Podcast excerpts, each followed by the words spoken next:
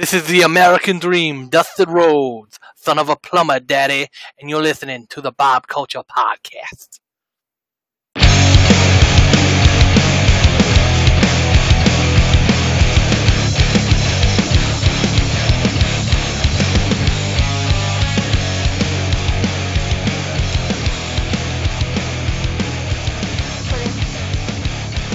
All right, ladies and gentlemen, welcome back to a very special tag team edition of the BCP slash Breaking Through Our Silence podcast connection.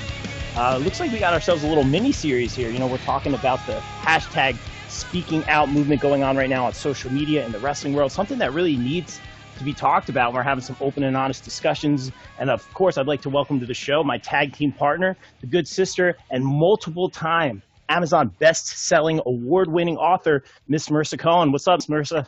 Hey, how are you? Doing doing well, all things considered in this 2020 world. doing okay. How about you? Oh no, I totally hear that, and I'm super excited that uh, hashtag Speaking Out is blowing up. I mean, like this is this is insane. It's all you see on Twitter. It's all you see all over social media, which is fantastic. I'm not happy it happens, but I'm happy that people are finally speaking about it. That is so important. Yeah, I think that's what we need to do. And I think, uh, what, what did you call it? Hashtag breaking through the speaking out movement. Is that what we're calling this? I think it was breaking through the hashtag speaking out movement. That's it. See, this is why you're here. All right, good. I can do the wrestling stuff though. So this is a, this is an awesome tag team. Um, and before I give you the hot tag, uh, I think we'll uh, introduce our guest at this time. I'm super excited for this one. Someone who is super passionate about the business and what's going on in it right now. Um, this is long overdue, but please welcome back to the show, working with the likes of WSU, Super Crazy Wrestling, and Modern Vintage ring announcer, commentator, and all-time superstar, Miss Risa Pappas. Risa, what's up? How are you? Oh, I'm so glad to be back talking to you. And Marissa, I'm really excited to talk to you because I know that you have a ton of insights into this area in general. So I'm hoping that we can kind of bring that expertise in with the wrestling expertise and hopefully bring some things to light that may click with some people and maybe there's some takeaways um, you know cautiously hopeful that people can learn from all of this so i'm really happy to talk about it yeah, thank you so much for a few minutes. And real quick, just to get a little background on you uh, for people who don't know you yet, Risa, tell us a little bit about your work in the business and then also outside of the ring as well.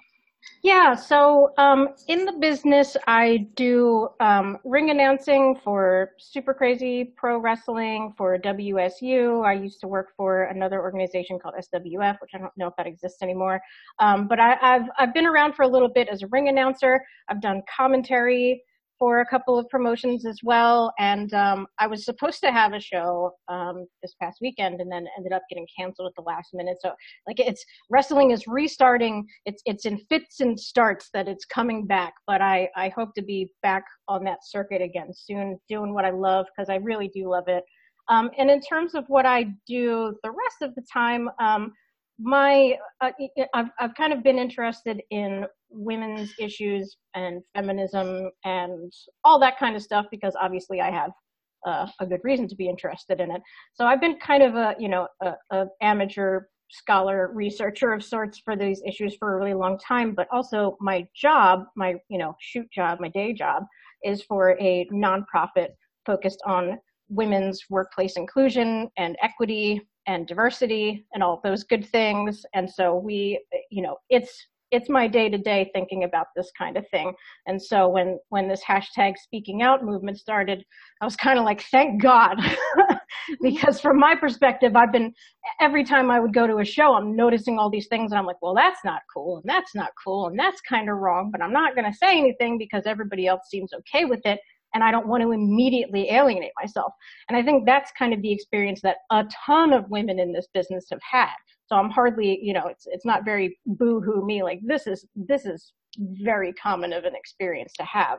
Um, but I, as much as it's really terrible that all of these people have experienced these terrible incidents of harassment, outright assault, stalking, uh, manipulation, coercion, all that kind of terrible stuff. At the same time, this conversation is like 30, 40 years overdue. So I'm glad we're having it, even though it's very late. Yeah, um, and and I'll man, so many things I want to ask you, Risa. I'll I'll start with this.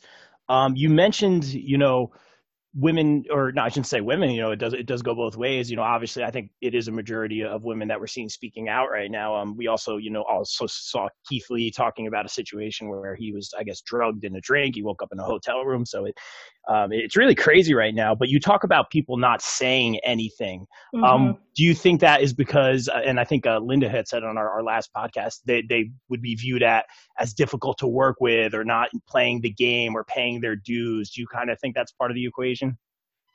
Yeah, so you touched on a couple things there that I think are big causes of this problem, and I, I really, you know, I, you know, um, Daisy Deville, Linda, Linda, um, she has way more years in this business than I do, and I think she spoke really well about some of the general day-to-day experiences that women have.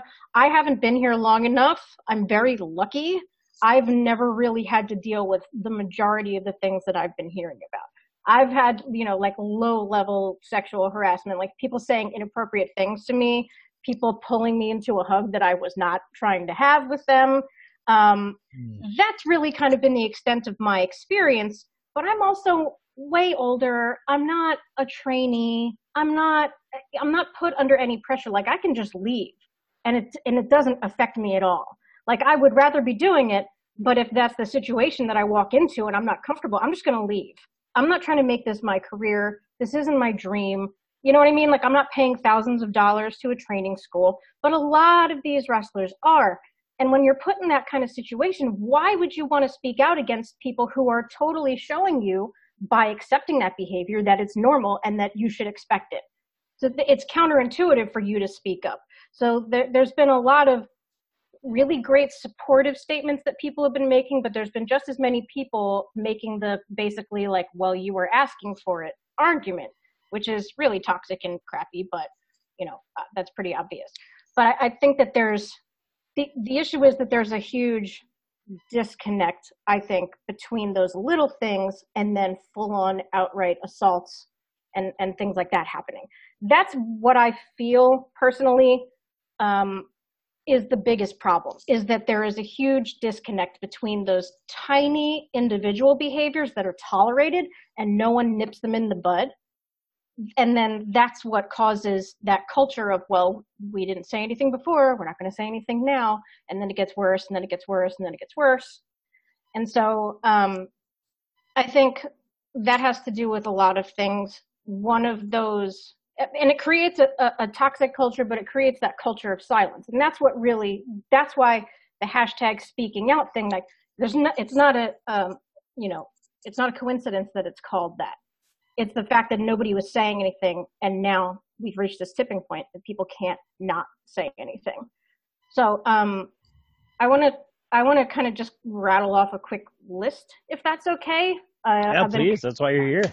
Yeah, I've been thinking about this, like the things that I think contribute to this perfect storm of toxicity in wrestling. And one of those things is assumption of shared knowledge. So I see something happen in the locker room.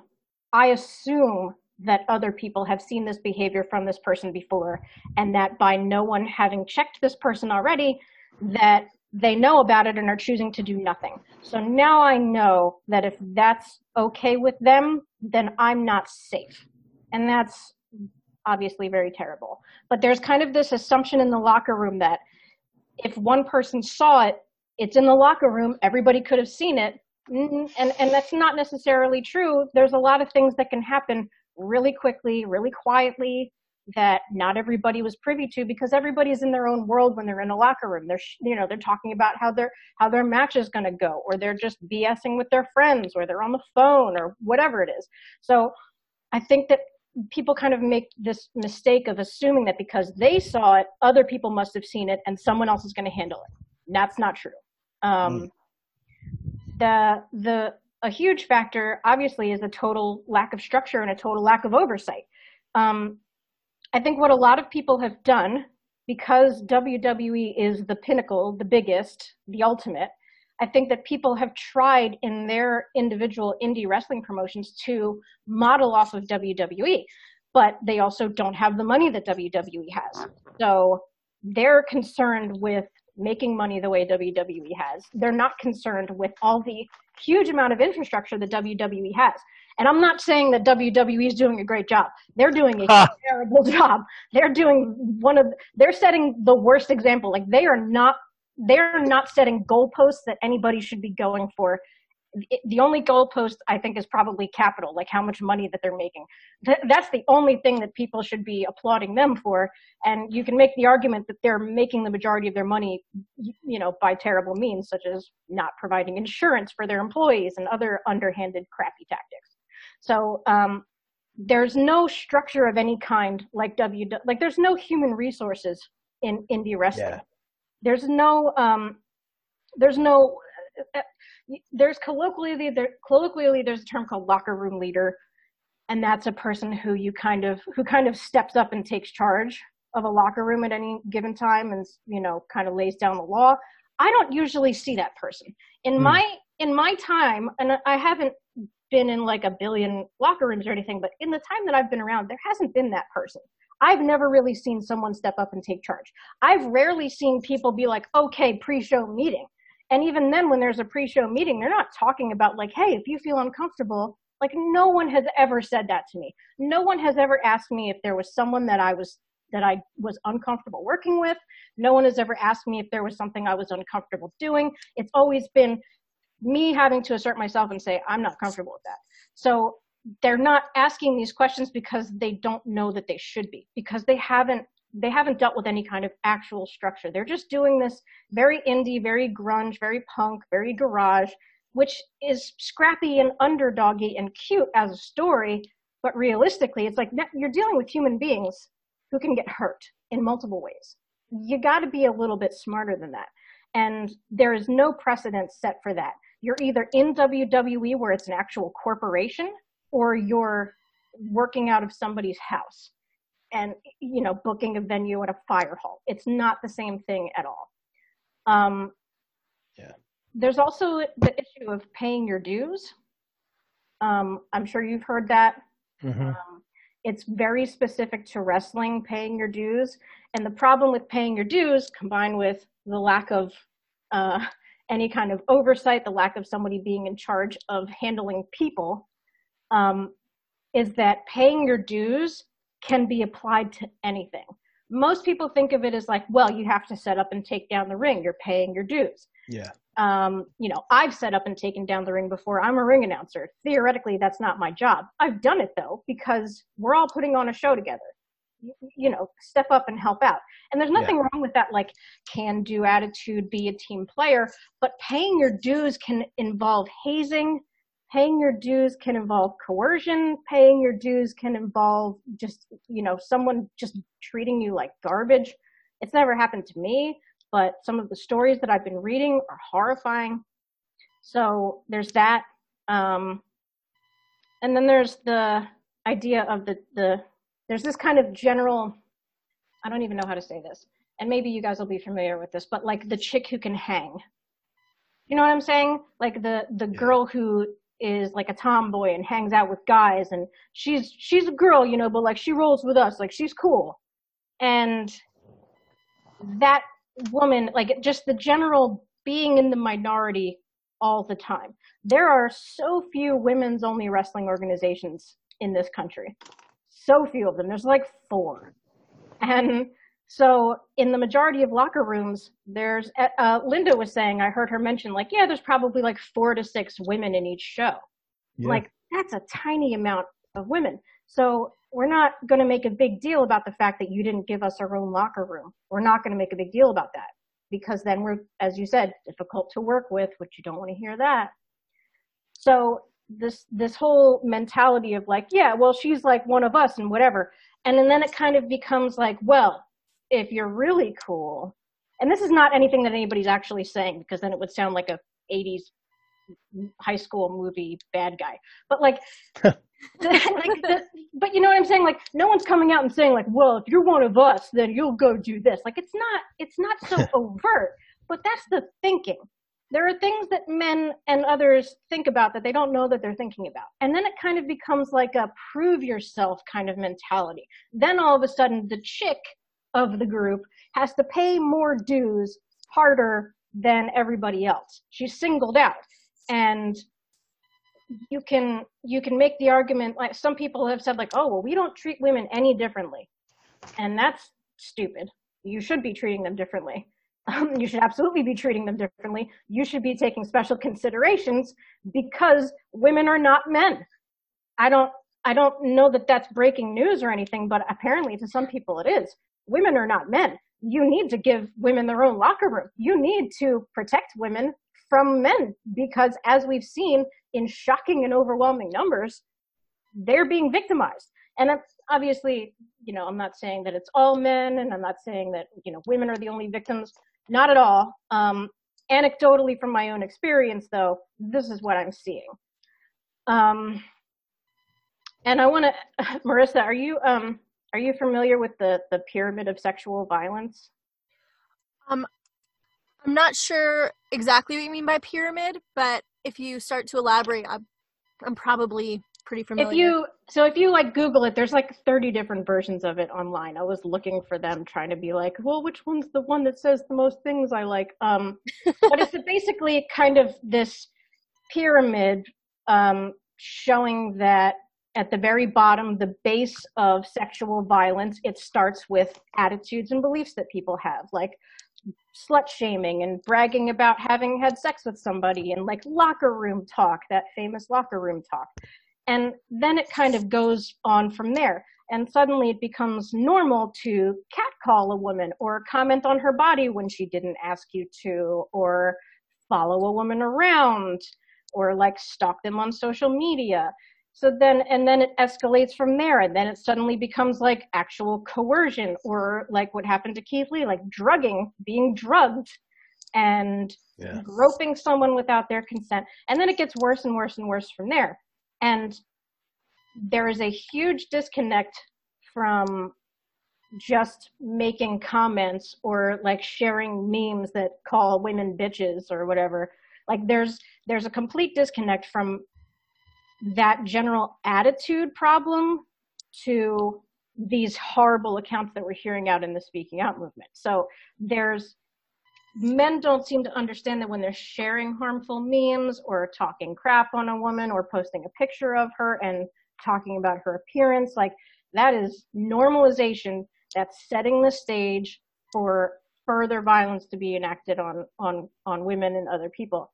And I don't that's that's I think kind of the biggest problem because wrestlers are on social media 24 hours a day talking shit.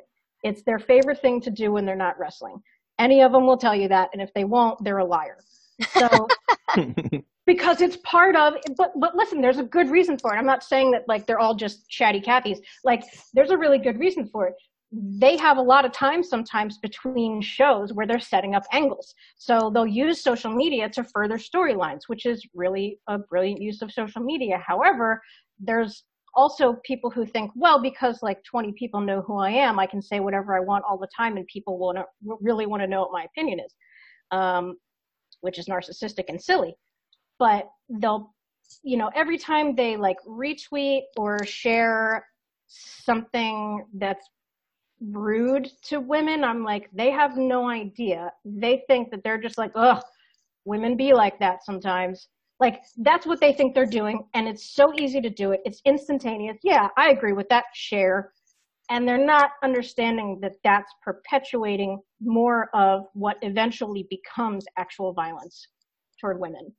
Um, and I mean, go ahead. No, sorry. Um, I just want to say that first, first and foremost, I love listening to you talk. I can listen to you talk about this all day. You're just like very. I'm sorry. I've been going on and on and on. I'm so sorry. no, no, no. I'm, I'm not. I'm not saying that at all. Like I'm actually just sitting here taking a ton of notes on everything you're saying. Um, I want to address the pyramid really, really quick though. Um, I refer to that as a staircase because it's all about pushing boundaries, right? So if you're validated at the very lowest level, you're going to take a step forward and push a boundary.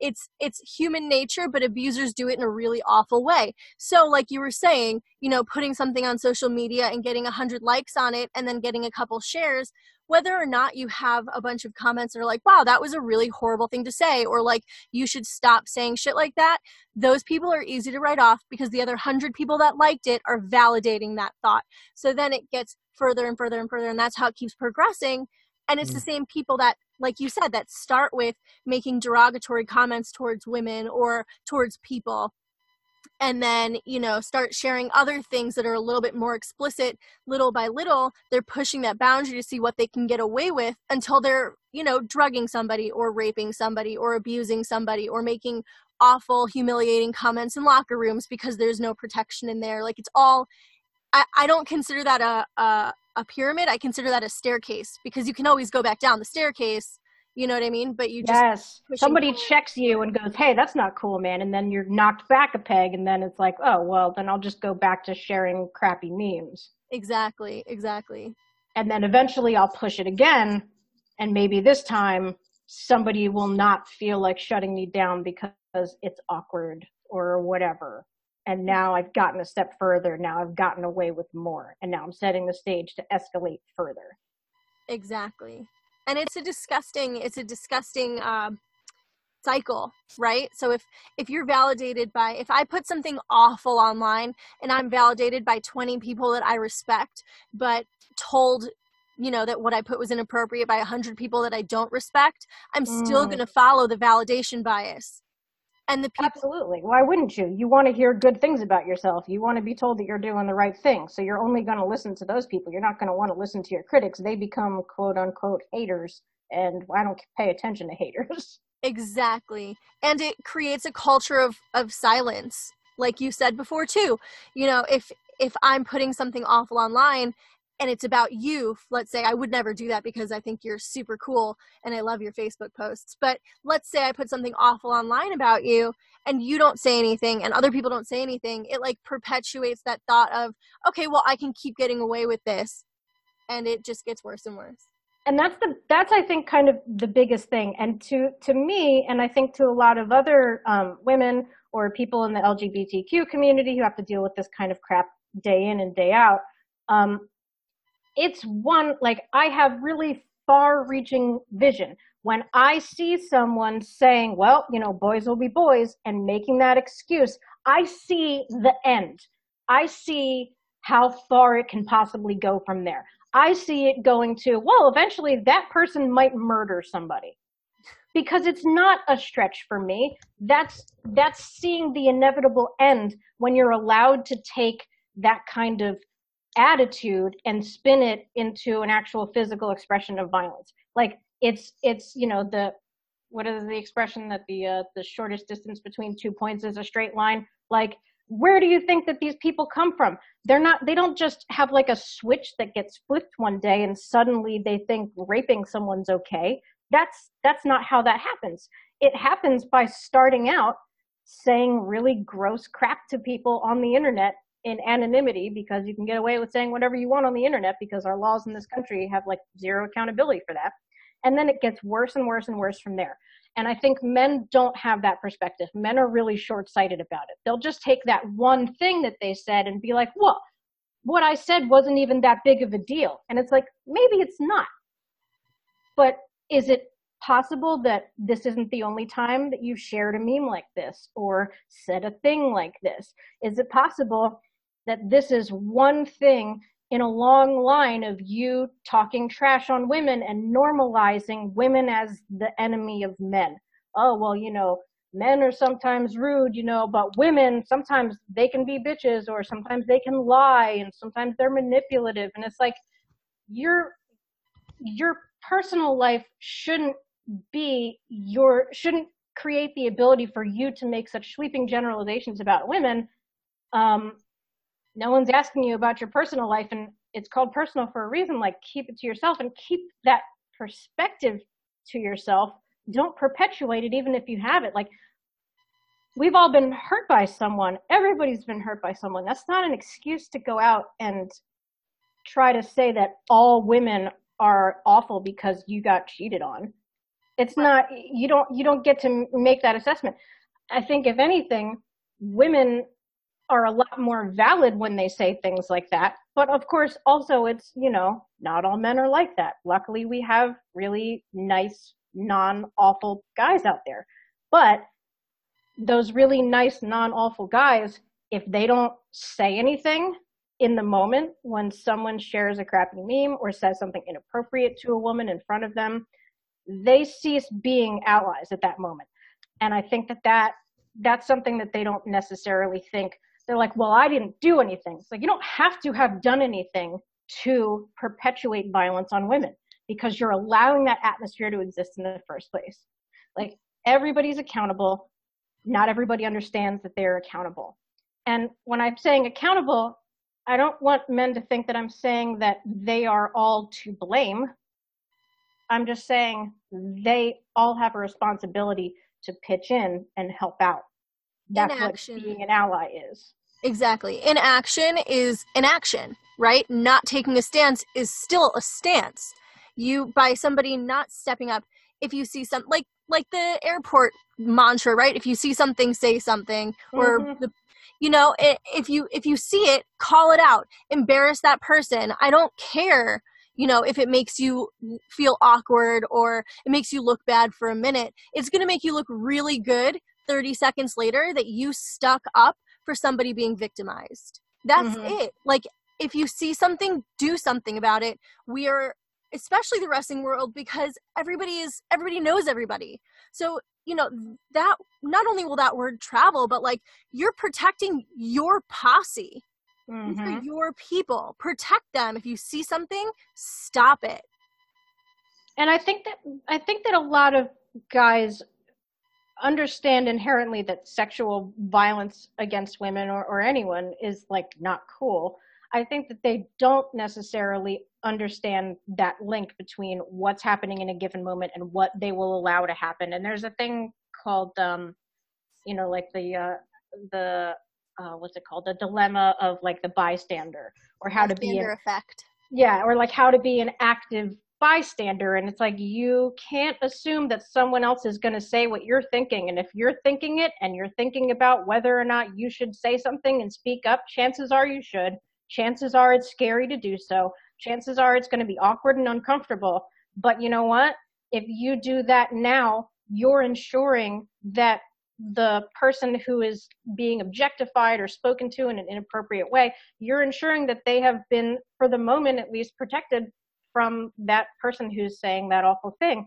And you're helping that person who said that awful thing to hopefully just not do that anymore and possibly um, reevaluate and go, okay, well, I just got yelled at by a dude, not a woman, but a dude. So maybe I should think about that. Because unfortunately, um, there's a lot of men talking over women, not listening to women. The tone of our voices are higher, like they tune us out. They've been conditioned to. It's a whole thing. Like I'm not trying to.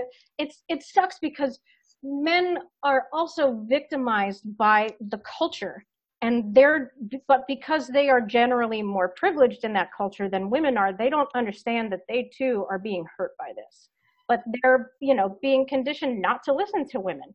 And so i think it's really important that men talk to other men and have these discussions and check each other but also be cool about it and just like it doesn't have to be a huge confrontation. It doesn't have to be like i imagine when when people get into arguments on facebook that they kind of feel like there's a whole bunch of people standing around going oh like that's not happening. It doesn't have to be it doesn't have to be that much posturing and like you want to throw down bro? Like it doesn't have to be like that. You can just be like hey you know i feel like that wasn't really cool to say and you probably shouldn't say that. Like it's not a big deal. Just you know don't do that again. And then if they want to escalate it from there, then by all means, go have a big long Facebook argument and waste two hours of your time.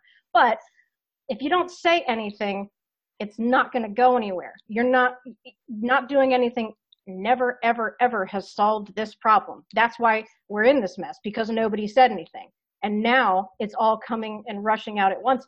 And people are saying like, "Oh, it's it's the self-destruction of wrestling." I've seen a lot of people say that, and I'm like, "Wow, you guys are insane." this is the golden age of wrestling right now. This is wrestling actually joining the 21st century and being truly welcome and inclusive for the first time ever. This is suddenly becoming a huge priority. Like corporate America has had this revelation. I mean, it happens every generation, but like corporate America has been on top of this corporate social responsibility thing for a minute. Wrestling's just getting on this tip now. Like this is a great time for wrestling because we're actually having these conversations. Like this could go a really great way. The self-destruction of wrestling comes when people go, yeah, okay, we know all that. And obviously the culture of wrestling is so toxic that there's nothing we can do about it. So, hey, let's just go back to running shows. You know what I mean? Like that's the destruction. That's when things are, you know, like the ship is too far sunk. We can't possibly bail it out now. We're done.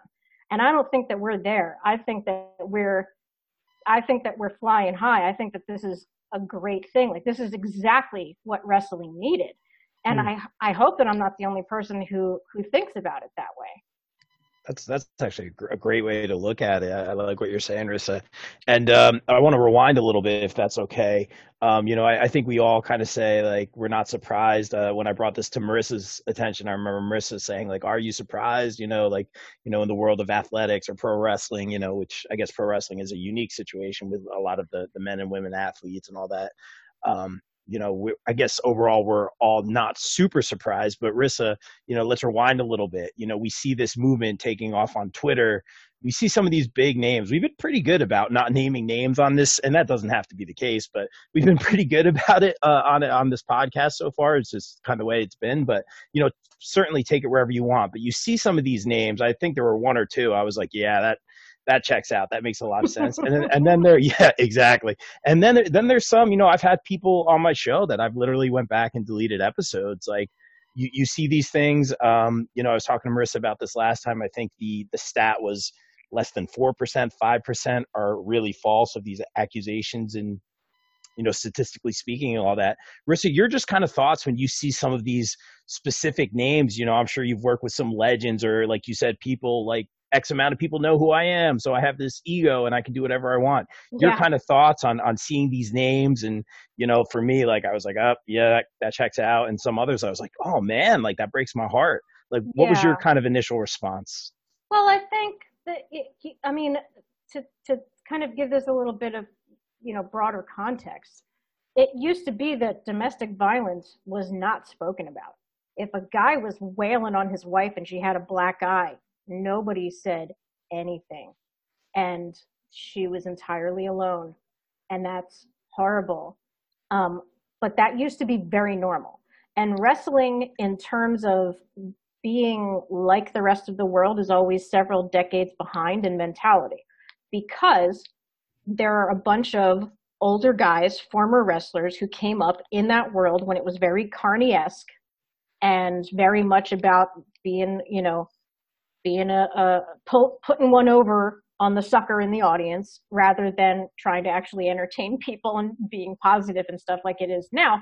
Like it's always been a, a couple decades behind.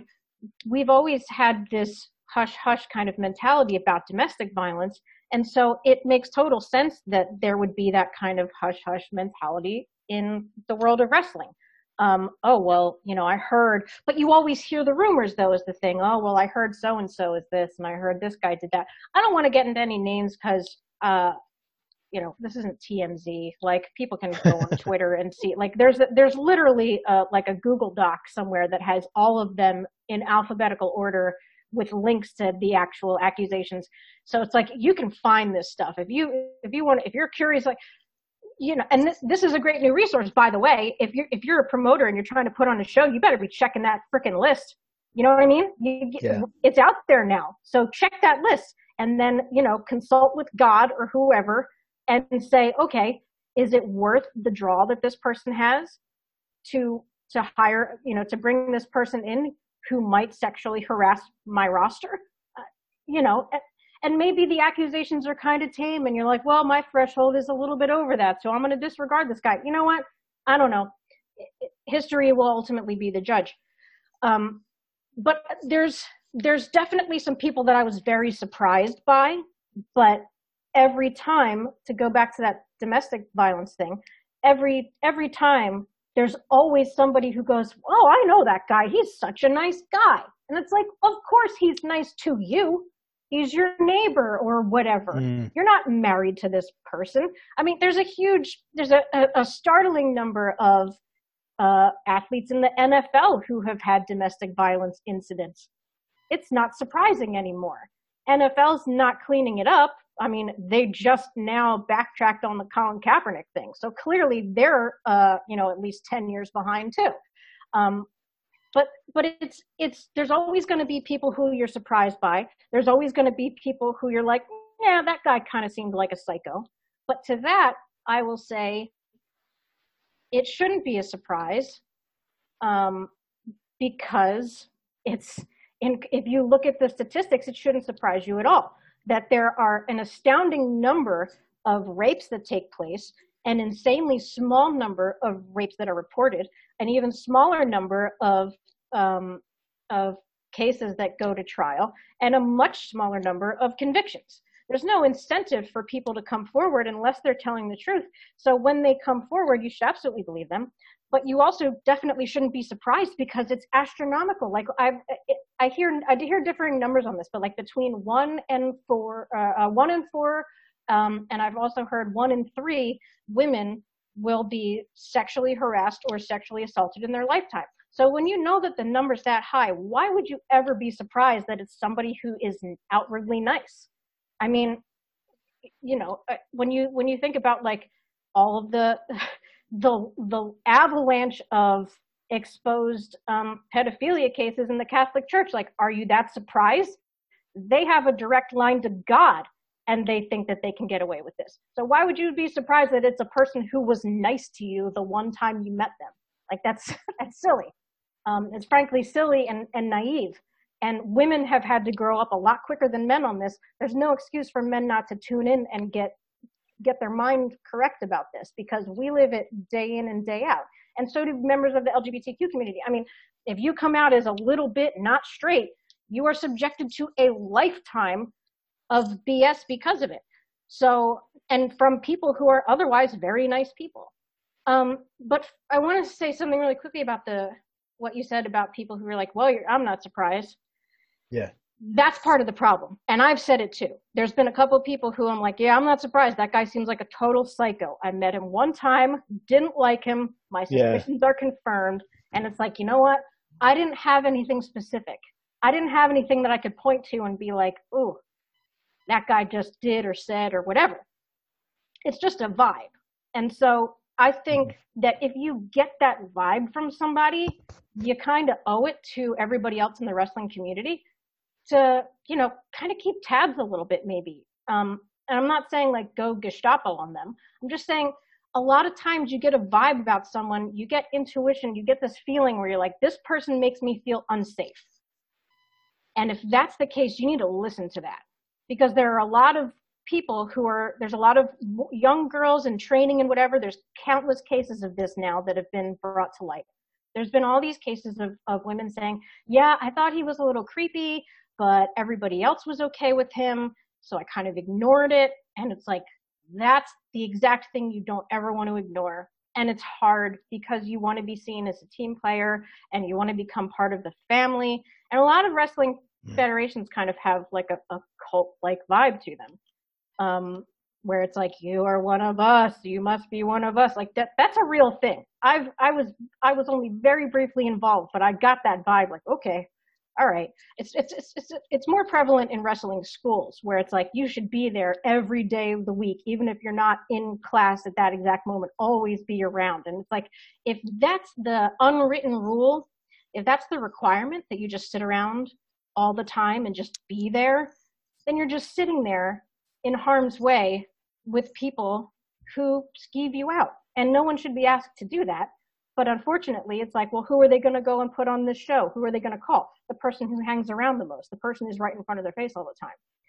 So there need to be more safeguards in place at the schools. Like there's insanely little oversight, and and Daisy was bringing this up um, when you were talking to her about uh, in New Jersey specifically that the athletic commission there's like there's like no presence whatsoever. There's next to no regulation, and even in states where there is regulation, it's mostly about like, well, do you have insurance and do you have a medical person on standby and things like that.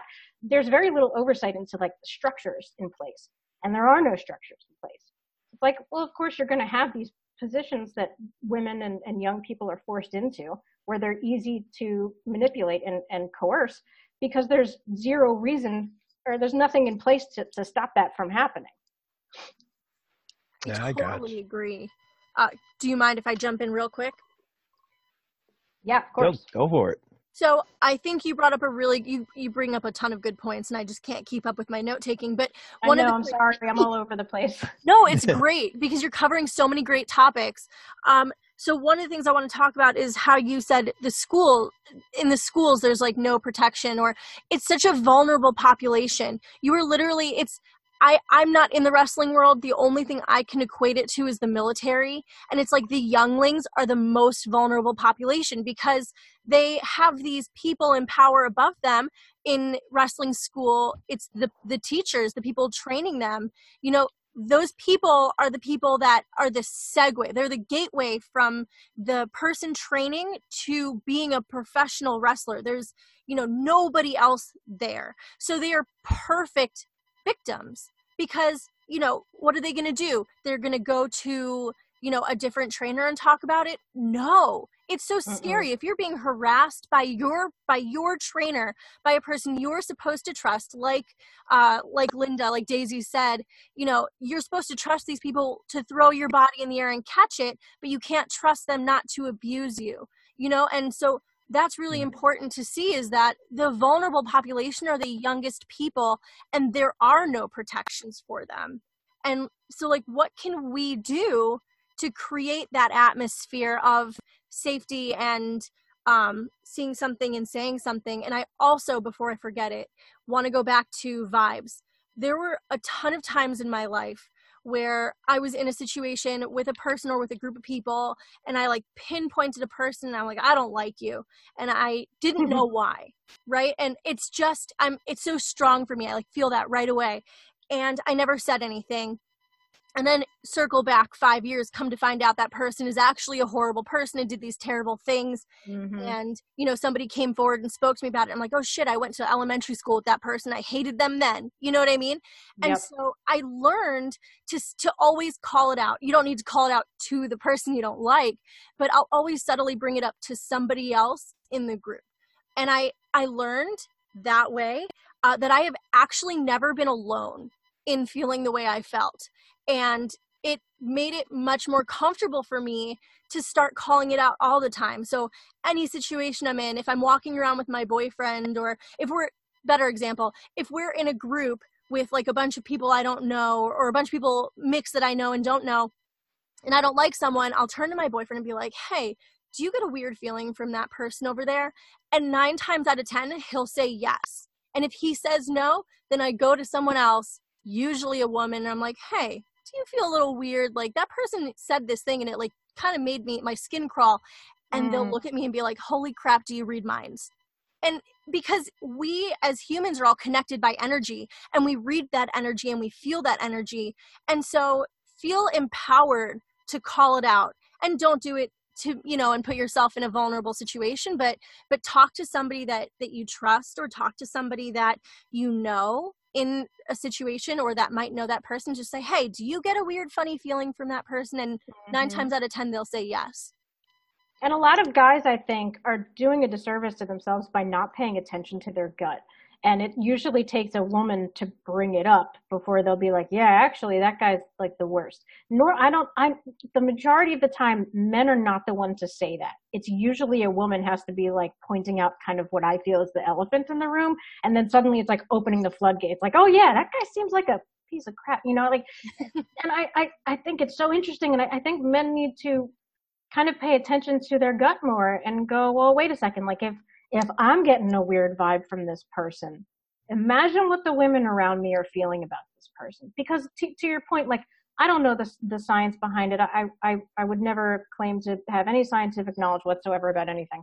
But um, anecdotally, you know, I think most of us can kind of walk into a room with two people in it, having having just opened the door and immediately know that those two people were just arguing. You can feel it in the air. You can feel a tension. You can feel, you can pick up on you can subconsciously kind of pick up on body language, cues, and other things like your body is an amazing machine of perception. It is taking in insane amounts of data all the time and processing them. And just because it's not something that you can see with your eyes or smell or whatever, just because it's not one of the five senses doesn't mean it's not a sense. Doesn't mean it's not something you should pay attention to. And I think if men kind of decided that they were going to tune into that more or talk to women about it more, um, I think that they also would be in a much better position because a lot of the times people t- to the back to the point about the, the you know being an active bystander a lot of times like someone they're just like waiting for someone else to open those floodgates and now is not the time to wait for somebody else you gotta you gotta jump on that now I completely agree. A hundred percent. oh can i bring up i have like one more thing that i i i think is kind of important to bring up because i think maybe it'll help some people um Absolutely. I think there's there's a bit of a a problem with for men who can't maybe kind of can't comprehend that women view men as heroes in addition to maybe finding them attractive or whatever. Um, and and Daisy kind of brought this up that like she had to go pick up somebody from DX and it was like, oh, what are you gonna go do with that guy? And it's like, what? Like when you say that kind of stuff to a woman, our our freaking heads spin because we've all kind of grown up with media that is catered to what's called the male gaze. I'm sure you guys have heard of this. It's like pretty ubiquitous at this point. But the the male gaze is the that the audience, the intended audience of of, of visual media is a heterosexual cisgendered man because those are the people who are making the movies. So subconsciously they're making them for themselves as the audience. And um, we, you know, it's a gift. The male gaze is a gift for women because we understand now looking at things through men's eyes constantly because there's very little media that's made for us that you know men are looking at us as objects um, the hero of the story always gets the girl and it's like getting the girl itself is problematic right um, but women having viewed all this media growing up um, through this male gaze like we are able to see men being depicted on screen and, and where else, wherever else as heroes. So men are trained to see women as objects of desire women through being forced to watch everything through a male gaze are able to see men as both objects of desire and also as aspirational, as people to look up to. Um, like I may think that Jason Momoa is sexy, but I also find him inspiring as like a hero figure in like Aquaman, like, oh, he can freaking talk to fish. That's really cool. Wish I could talk to fish or whatever. And he's ripped. I wish I could get ripped. So I'm able to hold these two different notions about that person in my head at once. One, super hot. Two, really cool. And I wish I could be more like them.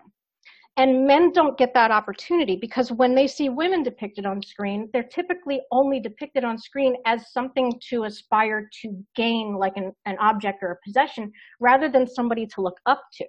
And so I think men are kind of shorthanded a little bit by the the male gaze in media because it's like do you ever see a woman besides like maybe your mom you know if you're like a really nice person and you care about your family? Like do you you know can you can i don't know that men can really understand that they can be both attracted to a woman and also think that she's a hero and someone that they want to be like like if you ask a bunch of men who their heroes are they'll say this guy, this guy, this guy, this guy. If you ask a woman who their heroes are, they'll probably mention other women, but they'll probably also mention some men.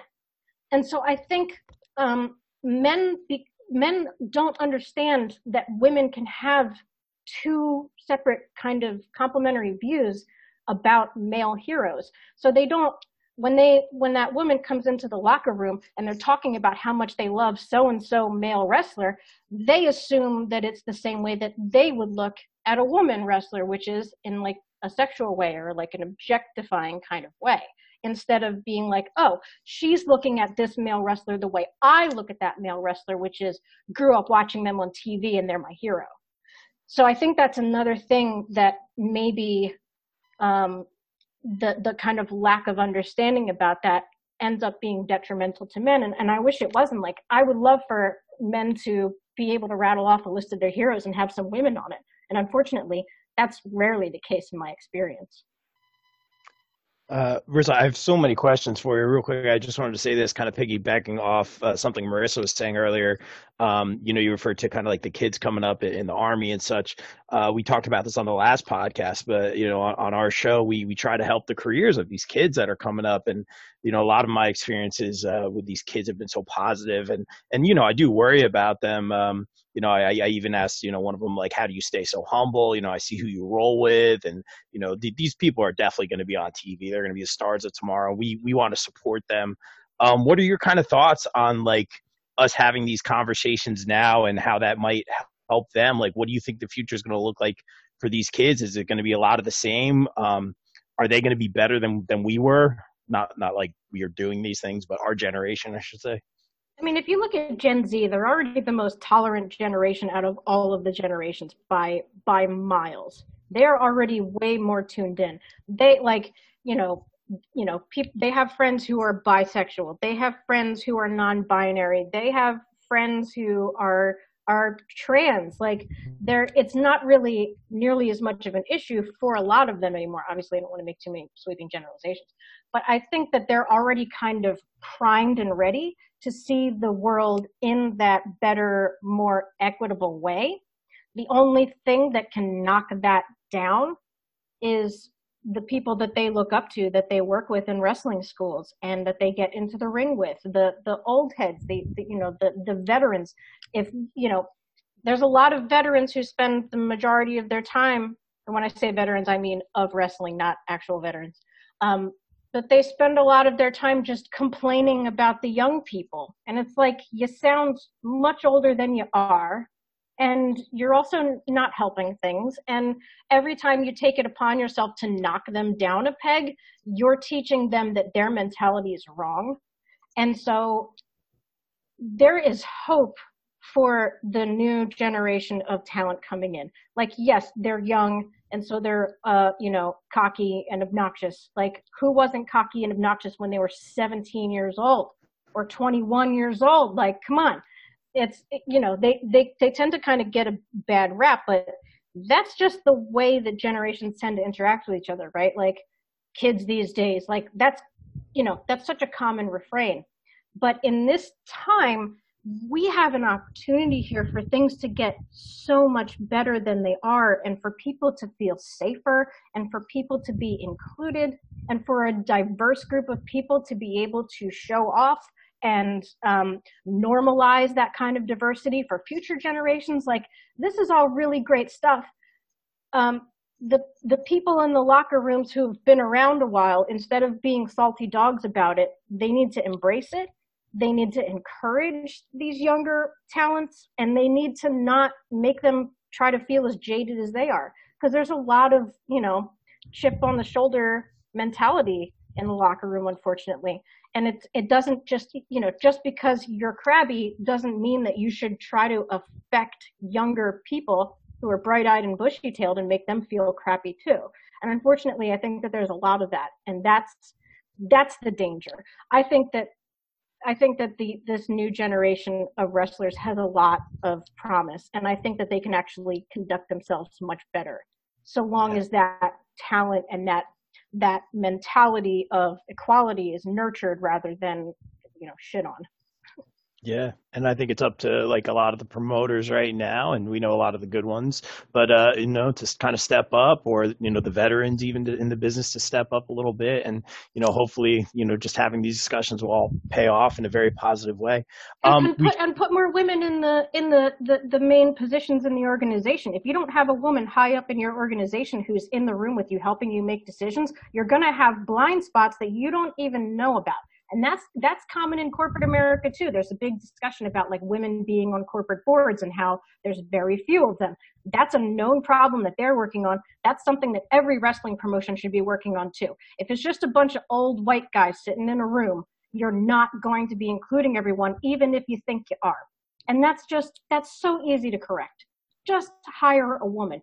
Just put a woman on your, on your, in your, you know, creative team or whatever it is. That's all. It's not difficult. Just add people in. No one has to leave. No one has to lose their job. You just have to add in the voices that are missing. Real quick, I wanted to ask. Uh, I'm liking this Risa Marissa tag team here.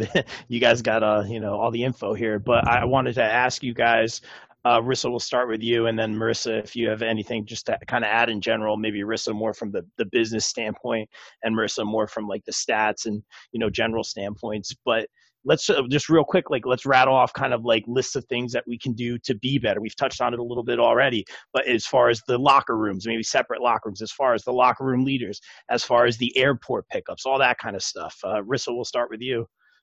Um, so yeah, um, separate locker rooms are really important. The the problem with separate locker rooms is that sometimes it's like, well, all the action's happening in the men's locker room, and then there's just two women staring at each other in the women's locker room. And so I think that in addition to having a women's locker room, um, there needs to kind of be a space in between where everybody can kind of hang out, where people are also not getting undressed at the same time. Because that's two totally different dynamics there that shouldn't be mixing together.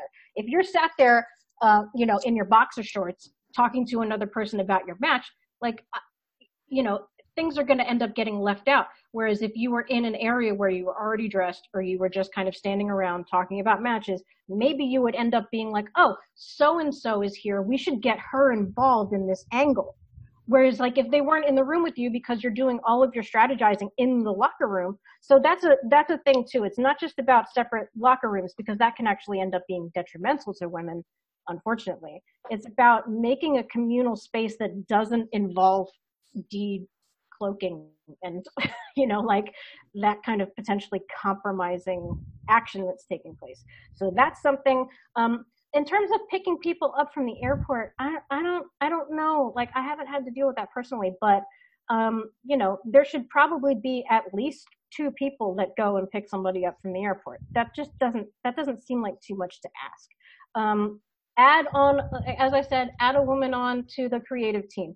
Add a woman on as the as the locker room leader, like make co-captains or something. I don't know, but you need to add more women who are given authority, and then that authority is bolstered by the other men that are also in charge. That needs to be validated and it needs to be authenticated. If you just say, "Oh, talk to so and so if you have problems," and then they look, you know, demure and scared to be there just as much as you are, well, that's obviously not going to be very effective. You're not going to have confidence in that person. So the whole organization has to back that person up. Um, codes of conduct that people have to sign that say sexual harassment of any kind is is the zero tolerance policy. Um, I think that not allowing people to show up high is probably a good idea. There's a lot more of that than you would think, especially when people, you're talking about taking another person's life in your hands and you're yeah. stoned out of your gourd. That's oh, so boy. stupid. It's so stupid. Um, and the same thing with drunk. Like, if you have to get a load on before you can wrestle, you should probably, you know, go work on that, not in the ring with another person's life in your hands. Um, so that's another one. Um, I think I think also another really kind of no-brainer thing to do is just be okay with having those kinds of uncomfortable conversations. Like get comfortable being uncomfortable because you know what? Women have been uncomfortable this whole time. So as long as we're uncomfortable, men should be uncomfortable watching that kind of behavior from other men and not doing something about it. Like you need to be accountable as well. So, you know, we all have to be uncomfortable until women feel safe. Very, very, uh, very good points there, uh, Risa. And Marissa, I'll throw it to you. You know, obviously, uh, you know, you're you're learning about all these this this wacky business that we love so much over here. But uh, you know, I asked you before, or were you surprised by all this? You know, we compare it to a lot of like athletics and stuff like that. Is there anything like uh, you could add to that, or just like in general for you know organizations that have men and women to kind of you know make the future brighter and and reduce any of these abuse or you know harassment issues? So I'm really excited to learn about the wrestling world. I think that this is so um, it's so cool. And it's it's much different than I as a third party outsider who has never actively participated or watched wrestling. Like it's so interesting. And and and I'm very curious to learn more about the wrestling world. Um, but as as far as keeping people safe in the wrestling world that's kind of where my head is at right now um, with you guys Yeah. and so in comparison to other uh, professional athletic organizations they started to when all of these accusations started coming out in like 2018 and they started taking them seriously not that they weren't coming out before that but um, i know the baseball created a program where they had a person come in and train all the players Mhm. about what is appropriate and inappropriate behavior now think kindergarten level excuse me talking to somebody like you cannot touch somebody else's butt without their explicit consent. You cannot say these things to people. I mean, like very basic ground level, like this is not okay, good touch, bad touch. And it's almost like we need to take all these people and like mansplain to them how to be appropriate with other people and not not just women but like with other people you know like you can't go and slap somebody's butt because you feel like it. You can't you know comment on somebody's breasts that you have not had any sort of consensual conversation mm-hmm. with like about that with before. It just it doesn't make sense and it's abusive and it's a power move and that's all it is. It's about having control and power over a person. So having that like professional training about good touch bad touch and and what's appropriate and inappropriate might be a really good tool to utilize and requiring that training be signed off before they're able to get in the ring. You know and i know that it's a lot of indie stuff and like underground stuff so maybe there's no i don't know if there's like an authority that can oversee that but maybe putting something like that into practice um Yeah, you can hire those kinds of, you know, there are people who go around and that's their job is they just do sexual harassment training. And there's a lot of, um, you know, if you work for the, the state, uh, if you work for a, a state, you have to go through that training. Like I had to go through it when I worked for a state university. I had to go through sexual harassment training. So like it's it's very it's mandated in other parts of the work world. And I think that people kind of look at wrestling as like this fun, just, you know, extra thing that we all do together. It's a hobby, it's a this, it's a that. It's like, okay, sure. But you need to be accountable to other people and keep people safe, whether it's a hobby or not. You need to make sure that everybody's on the same page about what is and isn't acceptable. Right. I mean, I don't ever get harassed going to like a scrapbooking meeting, but if I did, you know, I'd say something. You know, it's a hobby, a profession, all of it. You need to always feel safe where you are, and the people in charge need to put that into practice. So if you have any hot tips on who to contact for that, I'd be happy to do some training. Um, Ah.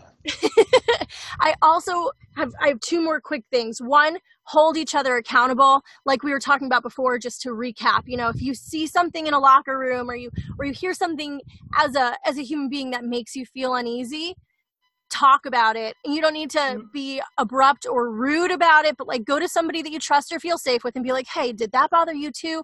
And that that validation because chances are it does bother them too. That validation will empower you. It'll empower you to speak up, it'll empower you to say something next time knowing that you have another person that'll back you up. Um and the final thing, I know we were kind of talking about uh, the different generations and how like the upcoming generation is like super awesome, and I'm I'm so in awe of, of the social change they're already making, and they're like not even old enough to vote yet. So I'm really excited about that. But um, I think that embracing the change, knowing that humans are resilient, like we are resilient creatures, but we do not like change, and that's why every generation has a beef with the generation below them. It's Yep. because you know for boomers and millennials, right? Like they hate us for the most part. And my parents don't hate us, but like, but a lot of boomers don't like millennials because we are progressive in a different way that makes them uncomfortable. Mhm. And you know what? It sucks to suck. Like humans, humans are resilient. We're progressive, and we're a culture that wants to keep moving forward. And us and the generations below us, as millenn, well, I'm a millennial, so like my generation and below us, we want to see social change. We want to see everybody having equal rights. We want to see all of these beautiful things to create a culture of acceptance and love and equality. And the people who are older than us that don't want that, get the fuck over it. Like that's that's it, you know? Embrace yes. that change, be resilient, you know, get that stupid old school mentality out of your head. Women don't belong in the kitchen. You know, that's it. And and embrace that and be open to it because if you're not, you're on the wrong side of history and you're about to get left behind. Absolutely. What what what I think people don't understand is that this this is this is a match. This is a wrestling match. This is a decades long wrestling match. There are no time limits because it's been going on since the beginning of wrestling itself. Pro wrestling versus abusers. And abusers, you lost. You lost the match, and the stipulation of the match is loser leaves town. You're done. Get the fuck out. It's over. There are no rematches. You got curb stomped by women, by LGBTQ talent, by male allies, and fans who give a shit about the talent. So get out. It's over. Risa for president. so so this is so first of all thank you you know thank you Risa for coming on and sharing your thoughts and being totally open and pulling back the curtain for us a little bit. Um, you know we do need to have these conversations. I super appreciate it. Uh, i know you just laid down the law but you know we do want to put you over here as well. Um, so if anyone does want to you know hire Risa maybe in like maybe kind of a backstage leader role even but Risa does do uh, commentating announcing for a lot of these great independent organizations. So uh, before you know we see on TV every week. Risa, where can people start uh, hiring you, follow you on social media, all that good stuff? Yeah, um, so I'm I'm on Twitter at Risa Pappas. I'm on Instagram at Risa Pappas. Um, I'm on Facebook.com slash Risa Pappas ring announcer, so you know it's me. Um, I am findable. I have a website, risapappas.com. It's mostly focused on the 700 other things that I do besides wrestling stuff. Um, but you can also get a hold of me through there. Um, and I, um, you know, I'm not afraid to shamelessly plug myself because there's a there's also an epidemic of women, you know, demurring and being like, no, I'm so bad at talking about myself. No, um, I know of which I speak. I'm I'm I'm old enough that you can't push me around. And that's the kind of viewpoint that a lot of people in these feds need. Feds need to wake up because obviously this is a problem. And if you don't get on top of it, you're going to get left behind. So if you don't want to get left behind, you need critical thinkers, you need out of the box thinkers, you need people who will tell you the truth. And I'm one of those people. So um, please, and I'm very difficult to work with, as in I will tell I will tell you I will tell you when you're fucking up. And so, um, if that's what you think you need, which if you're smart, that's what you think you need. Um, there are, I'm here. There are a lot of other um, women like me who have been dying for the chance to make an important change in this industry. So jump on it. We're here. We've been here the whole time. We've been waiting for the opportunity in which you will actually listen to us instead of just brushing us under the rug. So we're here. Come find us. Let's and talk. we're starting the and we're starting the hashtag difficult to work with. yes. yes. Proud Drop. to be difficult to work with. Love it. All right, guys. Well, dropping the mic right there. Um, thank you guys both for a few minutes, and everyone. You know, 2020 is testing us. Let's let's be better in 2021. You know, let's have these difficult conversations. Let's stay safe. Let's stay healthy. Let's stay positive, and everyone take care of each other. All right, guys. For the BCP and breaking through our silence podcast, we are out. Peace.